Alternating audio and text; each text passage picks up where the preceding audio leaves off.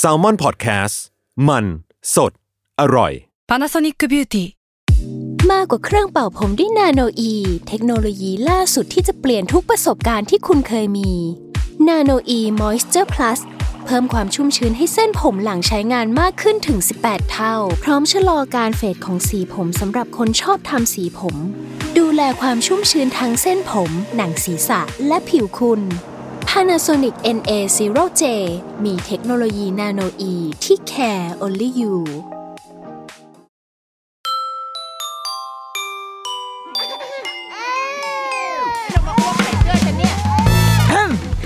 เดรุกี้มัมคุณแม่มือสมัครเลี้ยงกับนิดนก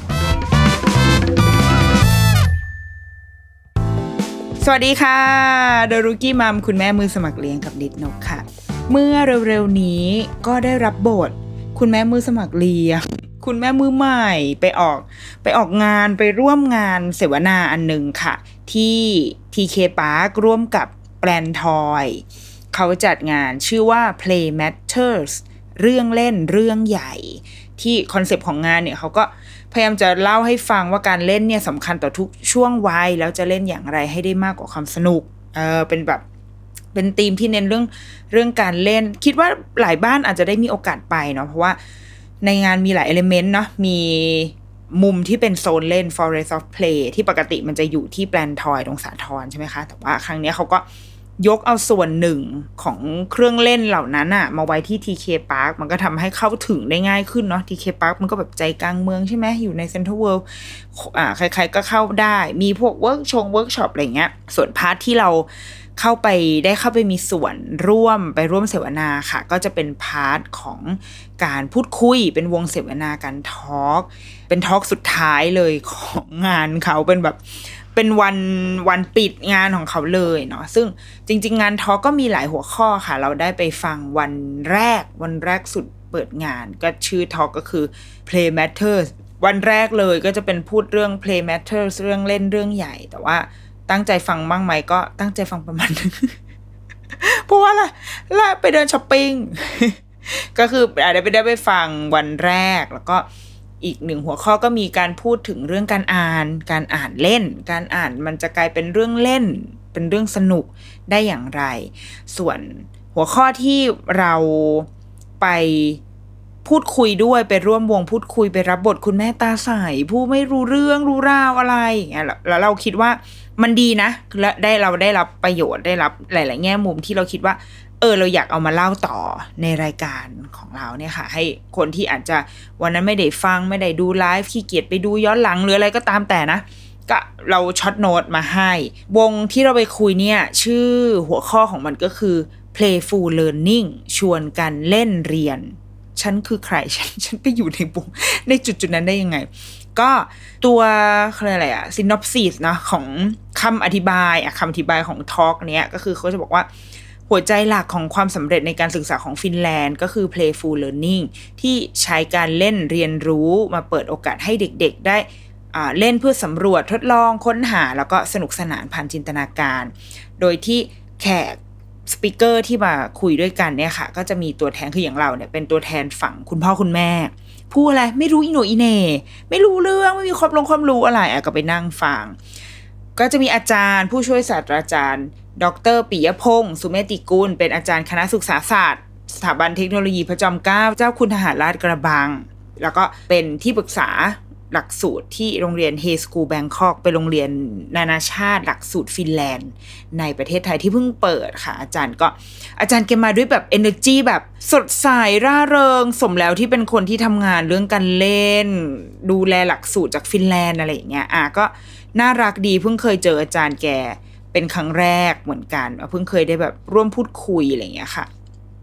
อีกท่านหนึ่งก็คือคุณแจน คุณแจนนัทพัฒน์อุรุพงษา เป็นผู้ก่อตั้งสำนักพิมพ์แบร์ฟูดบานาน่าแล้วก็เป็นผู้จัดการส่วนตัวของคุณปุ๊บปั๊บเคยเล่าเรื่องแบบคุณปุ๊บปั๊บให้ฟังไปบ้างแล้วเนาะก็มีสองคนที่ร่วมนั่งพูดคุยด้วยกันในวันนั้น ว่าด้วยเนื้อหาของรายการในวันนั้นในรายการเลยหรอเนื้อหาของการเสวนาในวันนั้น ก็เราก็คุยกันเรื่องบนพื้นฐานของคำว่า playful learning นี่แหละค่ะ ซึ่งอะไรถามว่าฉันรู้อะไรกับสิ่งนี้ไหมก็ไม่รู้ดังนั้น อาจารย์เอกก็จะขยายความสิ่งนี้ให้ฟัง ทั้งหมดที่จะแบบเล่าในรายการนี้มันอาจจะแบบสเปะสปะนิดนึงนะ เป็น short note ในใจของตัวเองที่คืออยู่ตรงนั้นก็ไม่สามารถจดอะไรได้ใช่ไหมก็ใช้การจำเอา แล้วก็เรียบเรียงมาในภาษาและความเข้าใจในแบบของเรา ถ้าเกิดว่าอยากจะได้แบบ original มาก ๆ ก็คือไปดูย้อนหลังในใน YouTube ของ TK Park ได้นะคะ แต่ว่าถ้าอยากได้ฉบับแบบย่อเข้าไปอีก แล้วก็ผ่านการกรองและตีความเพิ่มเติมเข้าไปด้วยก็อะฟังในรายการนี้ได้ อาจารย์เอกก็เล่าให้ฟังแหละว่า ไอ้ playful learning เนี่ยมันก็คือการบางคนก็จะบอกว่าการเรียนรู้ผ่านการเล่นเนาะแต่ว่ามันเหมือนกับอาจารย์พูดคำคำหนึ่งมาที่เราว่ามันกลายเป็นคีย์เวิร์ดของงานเสวนาครั้งนั้นเหมือนกัน แล้วมันทำให้เราเข้าใจ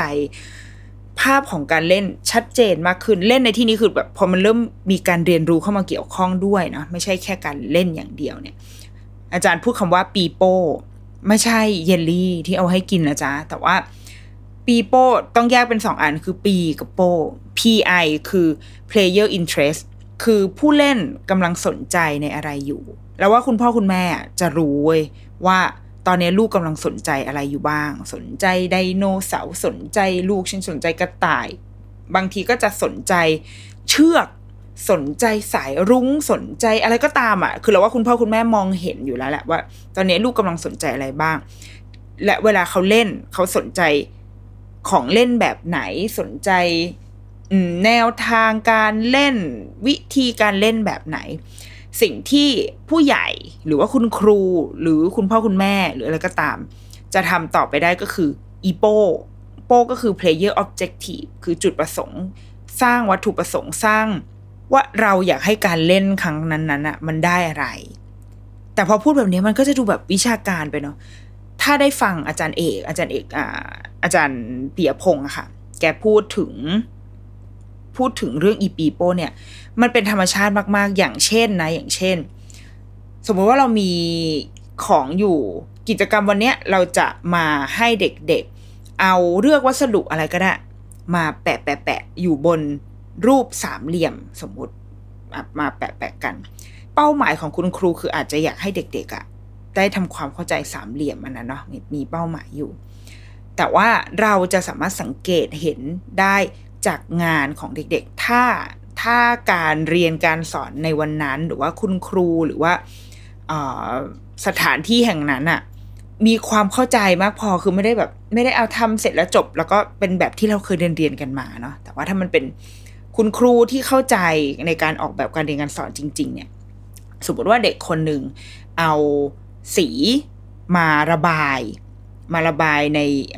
อีสีเหลี่ยมสามเหลี่ยมอะไรเนี่ย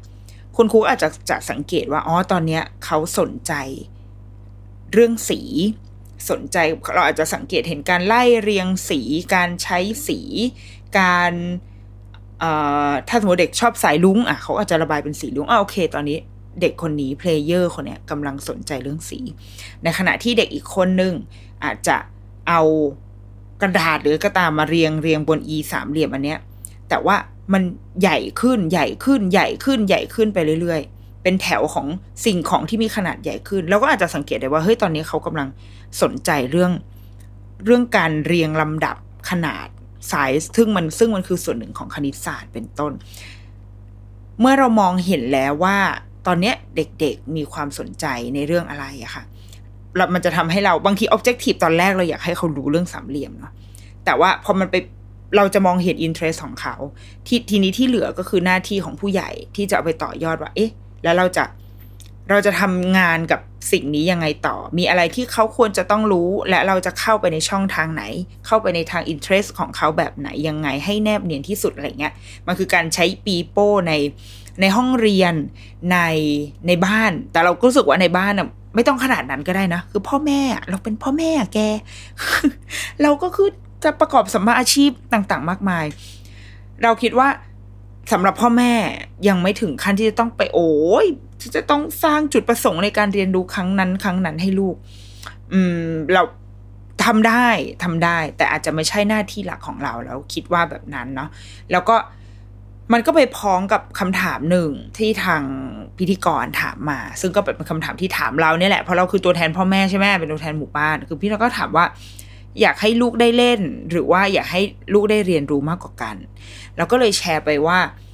เราเราก็ไม่รู้อะ คือเรา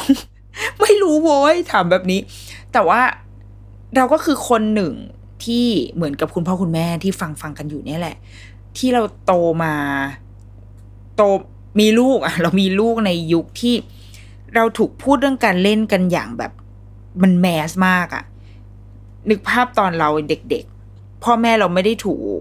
educate มาว่าให้ปล่อยให้ลูกเล่นอะหรือถ้าให้เล่นก็คือก็เล่น เพราะว่าเราเด็กทุกคนมันเกิดมาพร้อมคำว่าเล่นที่แบบแปะมาอยู่บนหน้าใช่ไหมแต่ว่ายุคเราอะมันมัน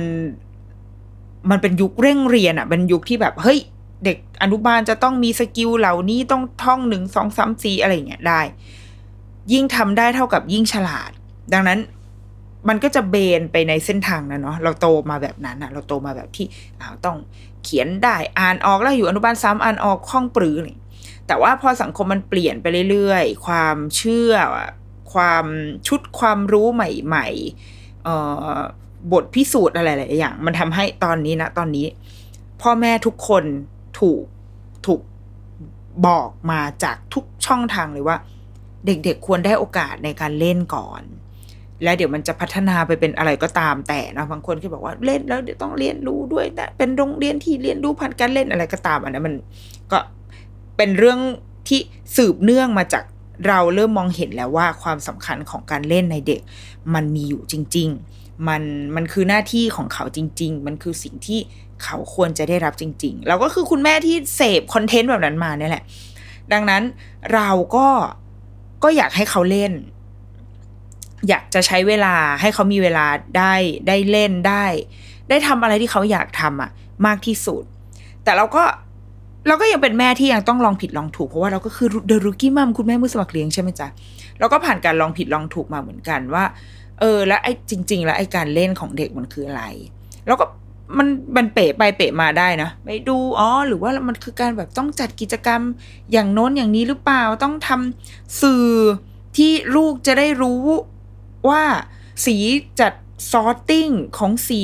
ของสีอย่างหนึ่งต้องอยู่กับอีกสีหนึ่งอะไรเงี้ยหรือว่าลูกจะต้องสามารถจับพื้นผิว texture ที่มันแตกต่างกันได้เอาก็ไปเข้า Pinterest pin กิจกรรม หาทำเอาเอาของมาประดิษฐ์กุ๊กกักเอามาลูกมาเล่นทำฉันทำมาหมดแล้ว ว่างมากมายแบบหาท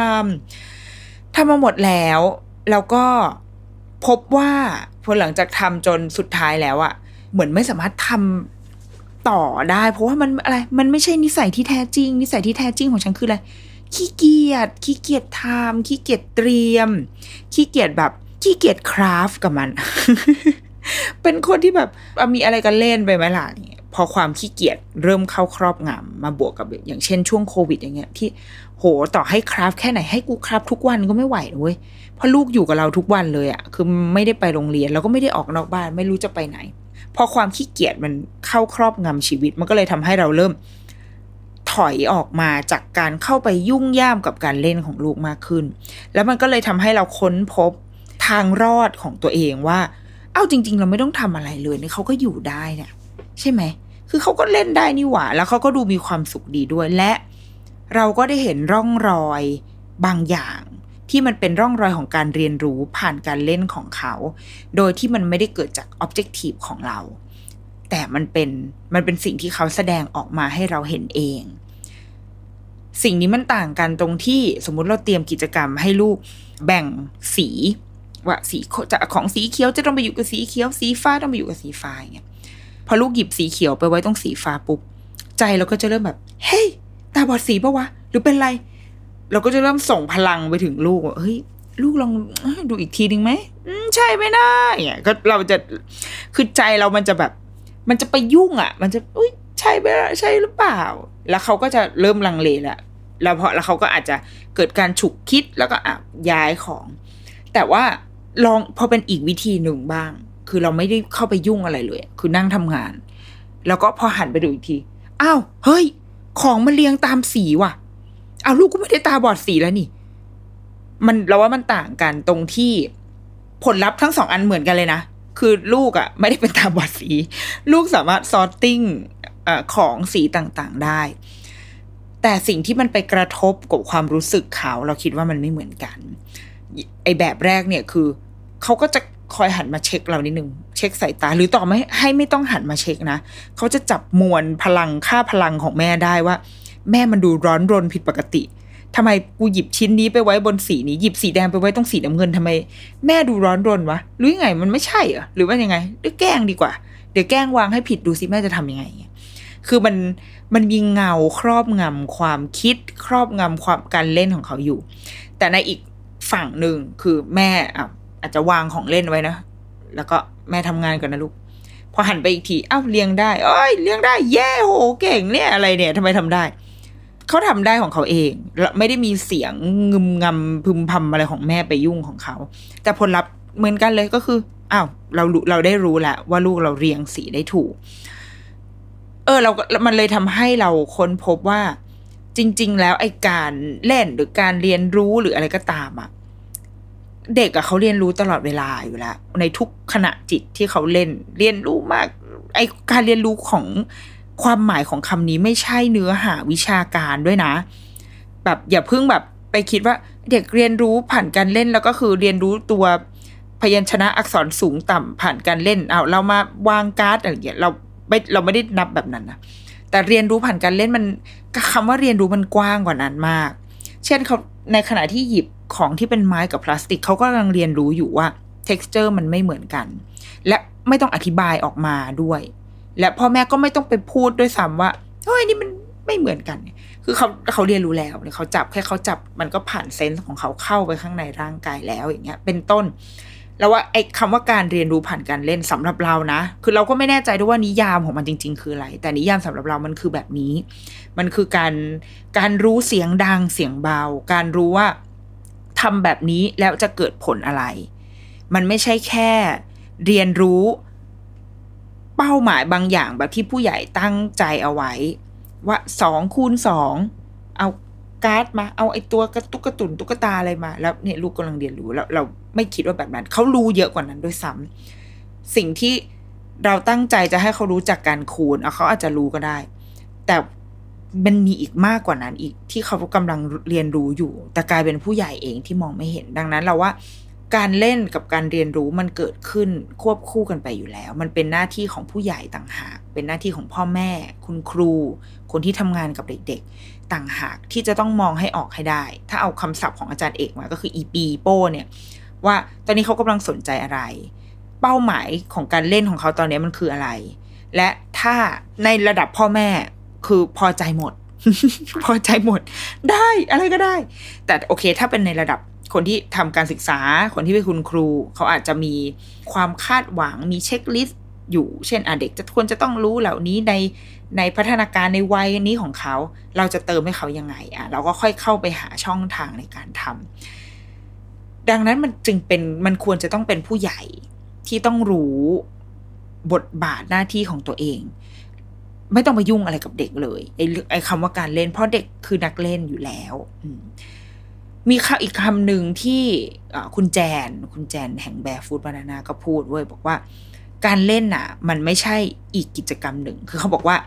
มันจะมีคำยอดฮิต คือคำว่า เดี๋ยววันนี้จะพาลูกไปเล่น ที่ซึ่งเราชาวพ่อแม่คือ เดี๋ยวเราก็จะจองที่เล่นนู้นนี้ใช่ไหมเพื่อบอกว่าพาเพื่อจะพาลูกไปเล่น เรามองว่าการเล่นมันคือหนึ่งอีกหนึ่งกิจกรรมที่เราต้องครีเอทมันขึ้นมา เรามองว่ามันคือสถานที่ที่เราจะต้องพาไป ถ้าจะพาไปเล่นก็คือไปสนามเด็กเล่นไป playground ในร่ม playground indoor outdoor พาไปพิพิธภัณฑ์อะไรเงี้ย เราจะมองว่าเหล่านี้มันคือที่ที่เราจะพาลูกไปเล่น ถ้าวันไหนที่ลูกอยู่บ้านอะ่ะ ก็คือโอ้เบื่อลูกจะเบื่อหรือเปล่าว่าไม่ได้ไปเล่นเลย แต่จริง ๆ แล้วการเล่นมันคือ state of mind มันคือ ดังนั้นมันจะเกิดขึ้นที่ไหนเมื่อไหร่อย่างไรก็ได้ เมื่อไหร่ก็ตามที่เรารู้สึกสนุกกับสิ่งสิ่งนั้น รู้สึกท้าทาย รู้สึกว่า เฮ้ย อันนี้มันดีว่ะ ต่อให้เป็นบ้านอยู่ในวัดมันก็มีการเล่นได้อะปรากฏกูเป็นมารศาสนาไปอีก แต่เขาอาจจะสนุกกับการเข้าไปในวัดก็ได้ การนั่งมองเราตอนเด็กๆเราชอบชอบกิจกรรมการกรวดน้ำมาก รู้สึกว่า มันเป็นพิธีกรรมที่ที่สนุกอะ่ะแบบมีเครื่องกวดน้ำในระหว่างกวดก็คือเราต้องมีการอะไร ต่อกันต่อระบบอนุกรม เอาแขน แตะแตะแตะแตะแตะกันไปอย่างเงี้ยรับบุญ แล้วเราก็จะคอยเช็คว่ามีใครที่ขาดไปหรือเปล่า คือบุญไม่ถึงหรือเปล่า มือไม่มือไม่แตะโดนเนี่ยแต่ก็จะบอกใครไม่ได้นะก็คือนั่งมองเองแล้วก็อ้าว พี่คุณป้าคนนี้อดได้บุญอะเพราะว่ามือแตะไม่มันไม่ทัชมันมีรางรถไฟมันขาดไปนิดนึง ก็เลยทำให้อ้าว อดได้บุญอย่างเงี้ยเป็นต้น คือมันมันก็สนุกได้อยู่ในวัดใช่ไหมแล้วก็มีการเอา เอาน้ำต้องไปเทรดต้นไม้อีก ดังนั้นการเล่น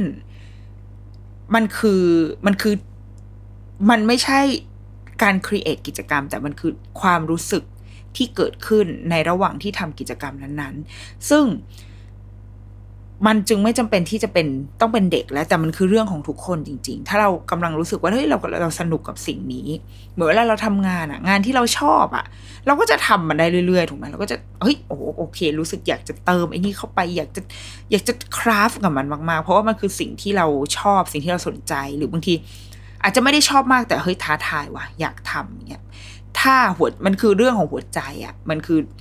มันคือความรู้สึก ข้างในจริง ๆ ซึ่งว่าอันนี้สำคัญมาก ๆเลยนะ ที่คุณพ่อคุณแม่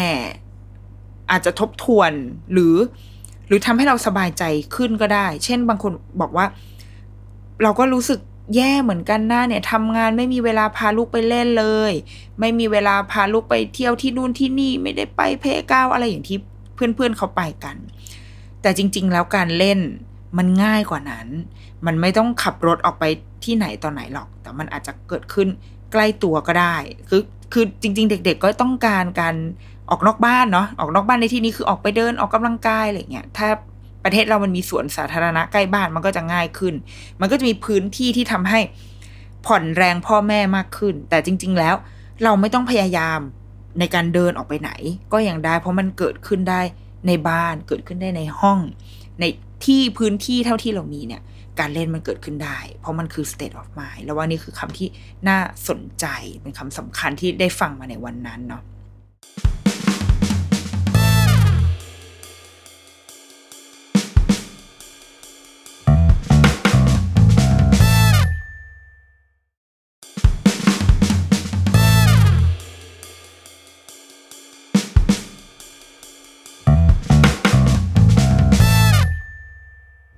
เรื่องหนึ่งคือคำว่า lifelong learner lifelong learning เป็นคำที่อาจารย์เอกแกพูดขึ้นมา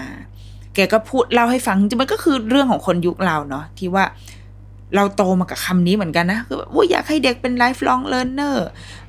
สร้างประชากรที่เรียนรู้ตลอดชีวิต แต่จริงๆแล้วไอ้การเรียนรู้ตลอดชีวิตอะมันคือการเล่น มันเป็นทักษะ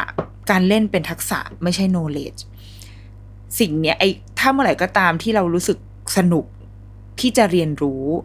สนุกที่จะหาความรู้ สนุกที่จะเผชิญกับเรื่องอะไรใหม่ ๆ ที่มันแบบ เอ๊ะ เราไม่แน่ใจว่าเราจะทำได้หรือไม่ได้หรือเปล่า แต่เราทดลองดูได้นะ เนี่ย มันก็คือการเล่นถูกไหมมันเหมือนเวลาที่เด็กๆเข้าไปใน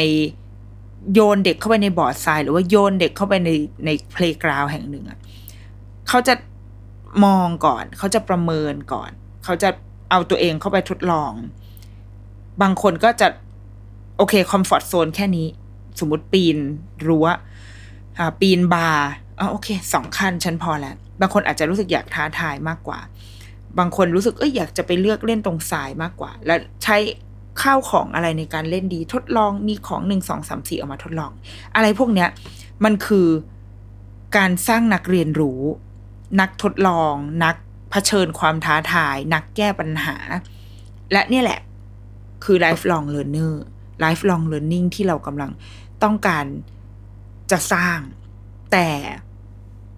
สิ่งที่เราถูกทำก็คือพวกเราเนี่ยนะคนรุ่นเรา และก็ยังมีเด็กๆรุ่นนี้ด้วยระบบการศึกษาของเราที่มันทำก็คือ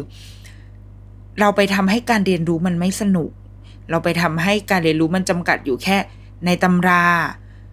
แบบนี้ต้องตอบแบบนี้เท่านั้น สีต้องระบายแบบนี้เท่านั้น ถ้าวาดไม่ได้เป็นแบบนี้มันจะมันไม่สวยมันจะไม่มันจะไม่ดีต้องแก้ใหม่ ต้องลบใหม่ ต้องทำใหม่ ต้องเป็นแบบที่ทุกคนทำผักต้องเป็นสีเขียว ท้องฟ้าต้องเป็นสีฟ้าอะไรเงี้ยมันทำให้เด็ก แล้วพอเด็กจะตั้งคำถามครูไม่มีคำตอบให้ แต่ครูบอกว่าไม่ได้ยังไงก็ต้องแก้มันก็คือเป็นระบบการศึกษาที่มันล้าหลังไปแล้ว สุดท้ายมันก็เลยทำให้เด็กไม่โอเคกับการเรียนรู้ เพราะไม่สนุกกับมัน ไม่รู้สึกว่าการเรียนรู้ การเล่น มันจะสนุกตรงไหนตรงไหนเลยในเมื่อผู้ใหญ่มาครอบงำเขาไปหมดเหมือนอย่างเมื่อกี้สมมติเด็กจะเรียงสี ผู้ใหญ่ก็จะบอกว่าไม่ได้ต้องเป็นแบบนี้ อันนี้ต้องอยู่กับอันนี้อยากจะแคตตากรีสิ่งไหนก็จะต้องให้เป็นแบบนั้น เราเห็นในใน Facebook บ่อยมากๆ พวกกันบ้านเด็กเนาะที่แบบว่า ข้อใดไม่เข้าพวก ข้อเนี่ยหนึ่งสองสามสี่ใครเป็นหัวหน้าครอบครัว เด็กไปกาแม่ครูบอกว่าผิด เอ้าแต่บ้านเขาแม่เป็นหัวหน้าครอบครัวจะให้ทำไง อะไรแบบเนี้ย อะไรเหล่านี้ที่มันทำให้เด็กรู้สึกไม่สนุกกับการเรียนรู้ไม่สนุกกับการเล่น แล้วมันก็ทำให้เขาไม่ได้อยากจะเป็น lifelong learner เพราะว่าก็จะเรียนรู้ตลอดชีวิตไปทำไมเนี่ยเมื่อการเรียนรู้มันไม่สนุก แต่ว่าโชคดีเดชบุญที่โอเคเด็กในยุคเนี้ยรุ่นลูกๆพวกเราเนี่ย เริ่มได้รับโอกาสมากขึ้นในการเล่นในเสวนาครั้งแรกเราได้ไปฟังครูก้า อาจารย์กรองทอง พูดอันหนึ่งบอกว่า คือจริงๆทุกคนอะเราโตเราเกิดมาเราเล่นเป็นอยู่แล้ว เด็กๆเกิดมาตอนแรกเขาก็ทดลองกับมือกับไม้ขยับมือขยดิดขยับตัวไปมามี cause and effect play อยู่ตลอดเวลาอยู่แล้ว ทุกคนอะเล่นได้จะเริ่มเล่นเมื่อไหร่ก็ได้หมด แต่มันจะดีกว่าถ้าเขาได้เล่นตั้งแต่ day one แล้วแบบ พัฒนา skill การเล่นของตัวเอง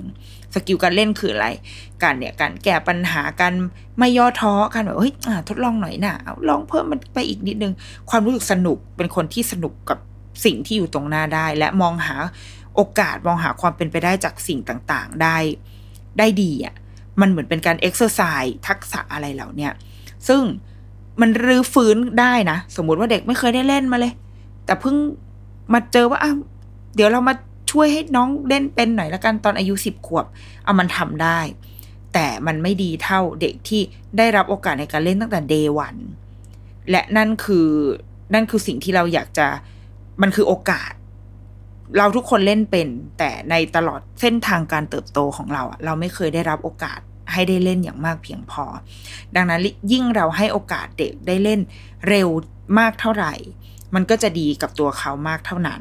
แต่โอกาสที่ว่านั้นก็จะต้องมาพร้อมกับความเข้าใจจริง ๆ ของผู้ใหญ่ด้วยนะ ที่ไม่ใช่การแบบให้เล่น แต่มีเราไปครอบงำเขาตลอดเวลา มันคือความสิ่งที่ยากที่สุดก็คือการที่ผู้ใหญ่ห้ามใจ ไม่เข้าไปยุ่งกับเด็กในระหว่างที่เขาเล่น เพราะว่าเราอาจจะกลายเป็นอุปสรรคในการเรียนรู้ของเขาด้วยซ้ำ เป็นแบบเป็นเจ้าเป็นเจ้าตัวถ่วงในการเรียนรู้ของเขา ซึ่งเออ ถ้าเมื่อไหร่ที่เรารู้ตัวเราก็ค่อย ๆ ถอยมาแล้วเราเอนจอยไปกับเขาอะมันอาจจะดีกว่า อีกหนึ่งเรื่องที่คุยกันก็คือบทบาทหน้าที่ของแต่ละหน่วยแต่ละแต่ละหน่วยของคนอะอย่างอย่างตัวแทนในวันนั้นก็จะมีคนที่ทำงานกับเด็กมีคุณครู แล้วก็ครูเอกจะเป็นตัวแทนของโรงเรียนนะเป็นคุณครูและโรงเรียนแล้วก็พ่อแม่ แต่ละคนมีบทบาทยังไงในการช่วย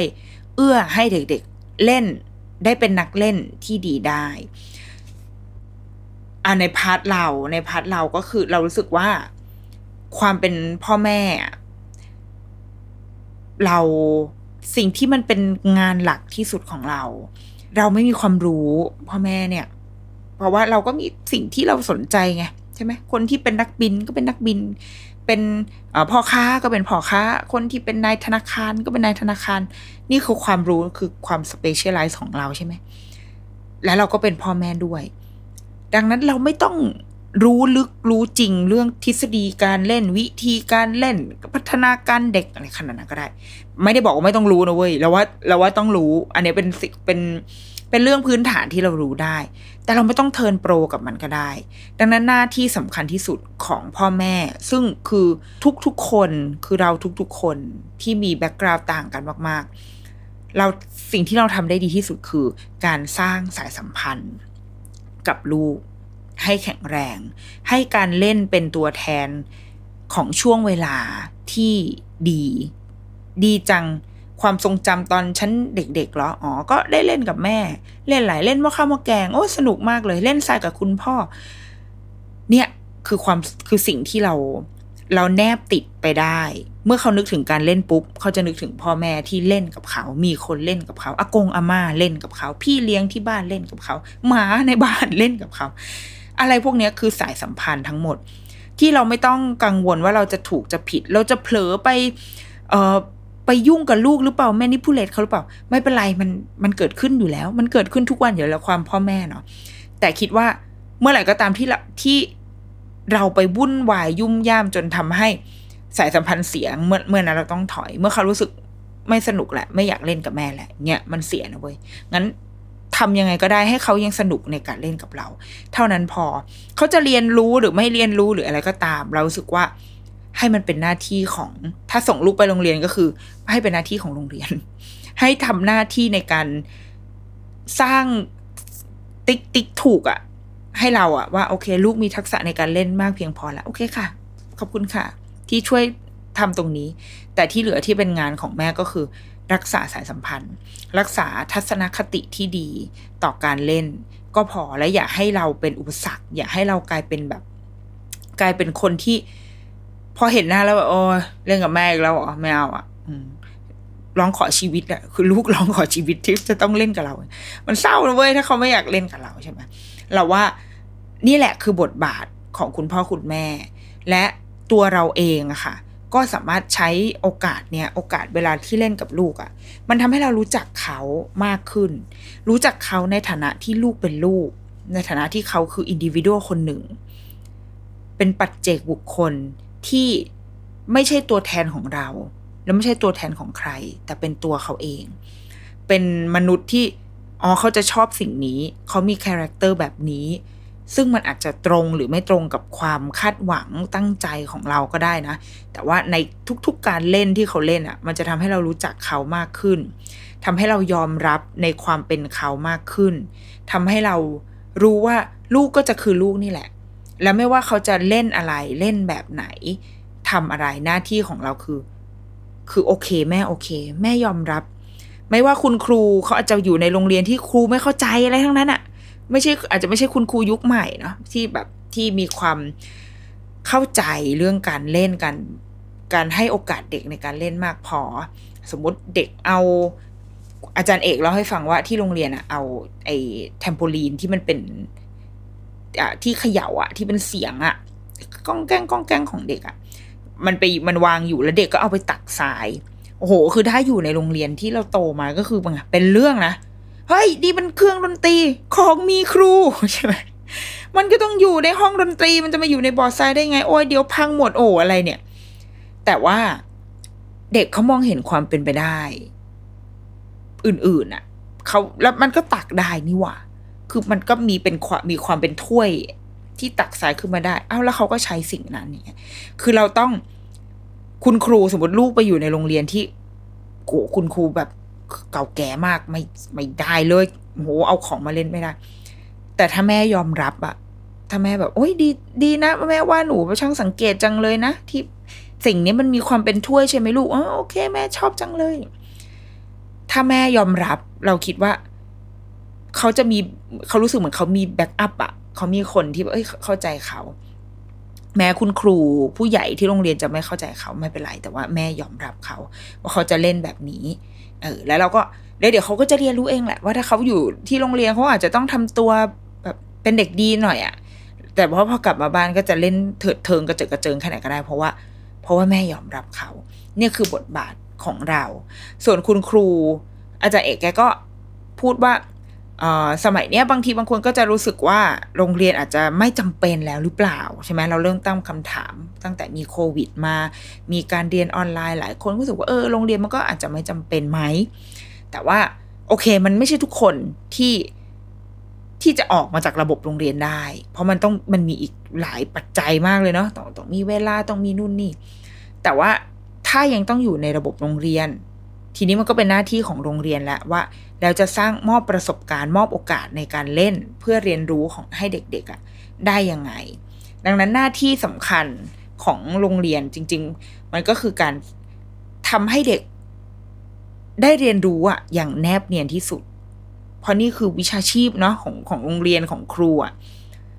ก็ต้องเทินโปรทางด้านนี้ สมัยเนี้ย มันไม่ใช่การสอน มันไม่ใช่การสอนแล้ว แต่มันเป็นการ จัดกิจกรรม การแนะนำอาจารย์อาจารย์ใช้คำว่า คุณครูตอนนี้มันไม่ใช่ทีเชอร์แต่เป็นเหมือน facilitator เนะคือเป็นคนจัดสภาพแวดล้อม จัดกิจกรรม และแนะนำกิจกรรมเหล่านั้นให้เด็กๆรู้ และที่เหลือคือการเฝ้าดูว่าเขาเขาเข้าร่วมกิจกรรมเหล่านั้นอะด้วยวิธีการแบบไหน เพสของแต่ละคนเป็นยังไง ความชอบความสนใจของแต่ละคนเป็นยังไง แล้วก็ค่อยออกแบบการเรียนรู้ ไล่ตามความสนใจไล่ตามเด็กๆอะ่ะเป็นรายคน เพราะว่าเด็กแต่ละคนไม่เหมือนกัน แต่ละคนมีอีปีโป้เนี่ยไม่เหมือนกัน มีอินเทรสไม่เหมือนกันออบเจกตีฟในการเล่นในการเรียนของเขาในแต่ละครั้งก็อาจจะไม่เหมือนกันด้วย ดังนั้นคุณครูต้องมองให้เห็น แล้วก็เช็คมันให้ได้ สมมติครั้งนี้ objective คนนี้ได้ objective A objective B เฮ้ย ครั้งหน้าเราอาจจะสังเกตเห็นไอ้คนนี้ได้ A แหละ คนที่เคย B ไปครั้งที่แล้วครั้งนี้ A อ๋อโอเคแสดงว่าครบแล้ว A B อะไรแบบเนี้ย แต่ว่าเด็กบางคนอาจจะรู้ A ก่อน รู้ B บางคนอาจจะรู้ B ก่อนรู้ A ไม่เป็นไร แต่ว่ามันคือ อันเนี้ยคือสิ่งที่ต้องเป็นคุณครูแหละที่จะต้องมองให้เห็น แล้วก็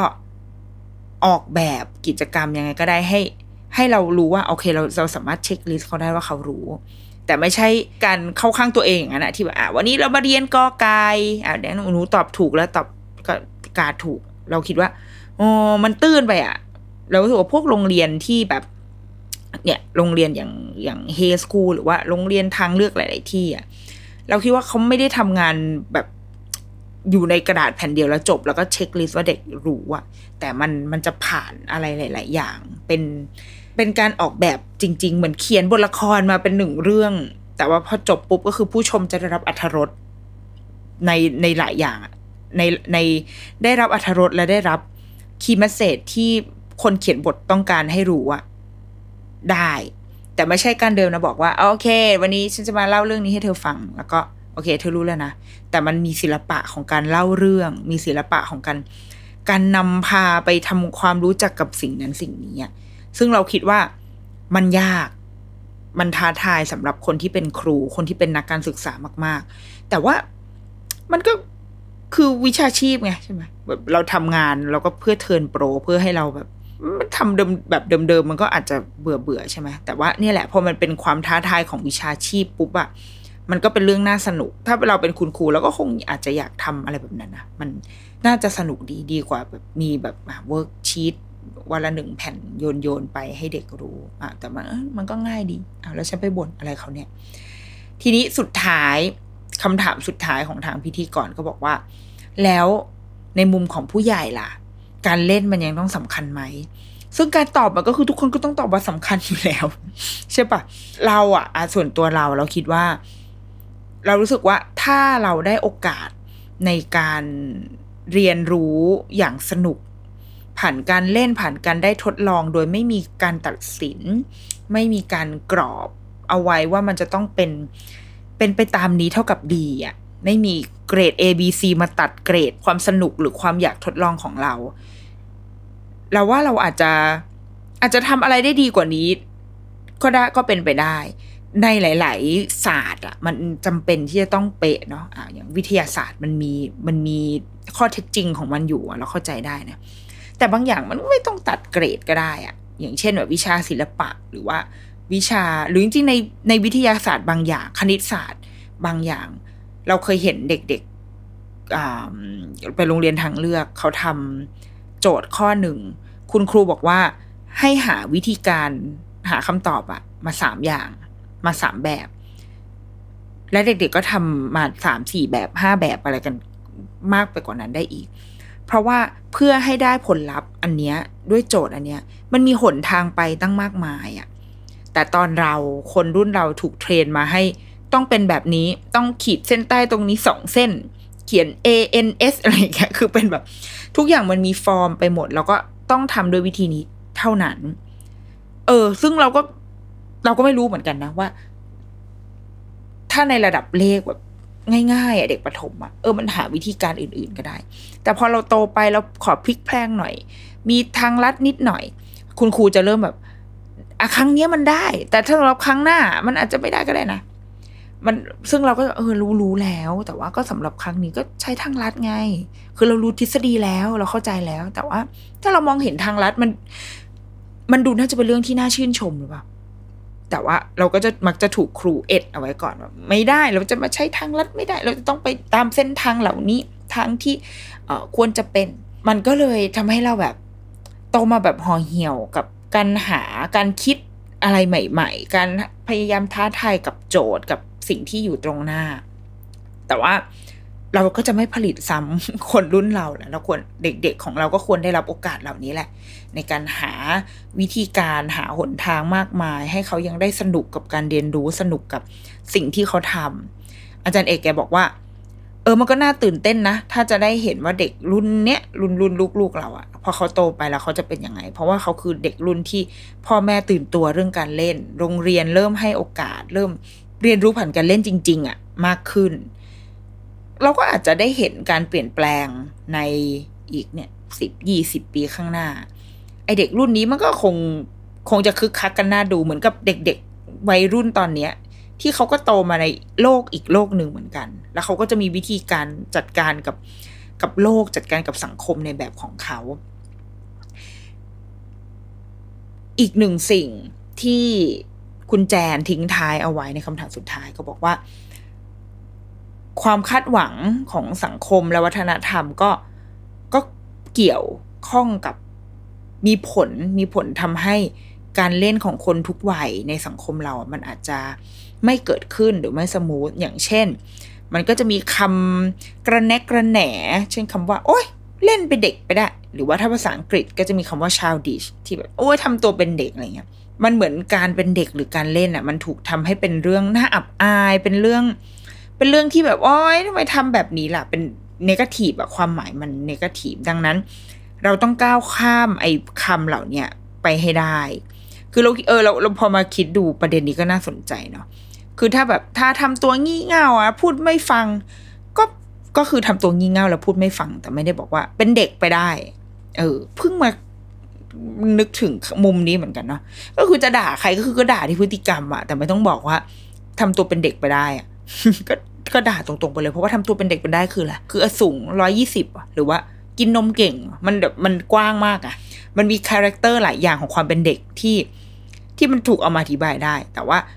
ถ้าจะเออ ถ้าจะรู้สึกว่าทำตัวไร้สาระพูดไม่ฟังก็บอกไปเลย เออไม่พูดไม่ฟังอะพูดไม่พูดไม่รู้เรื่อง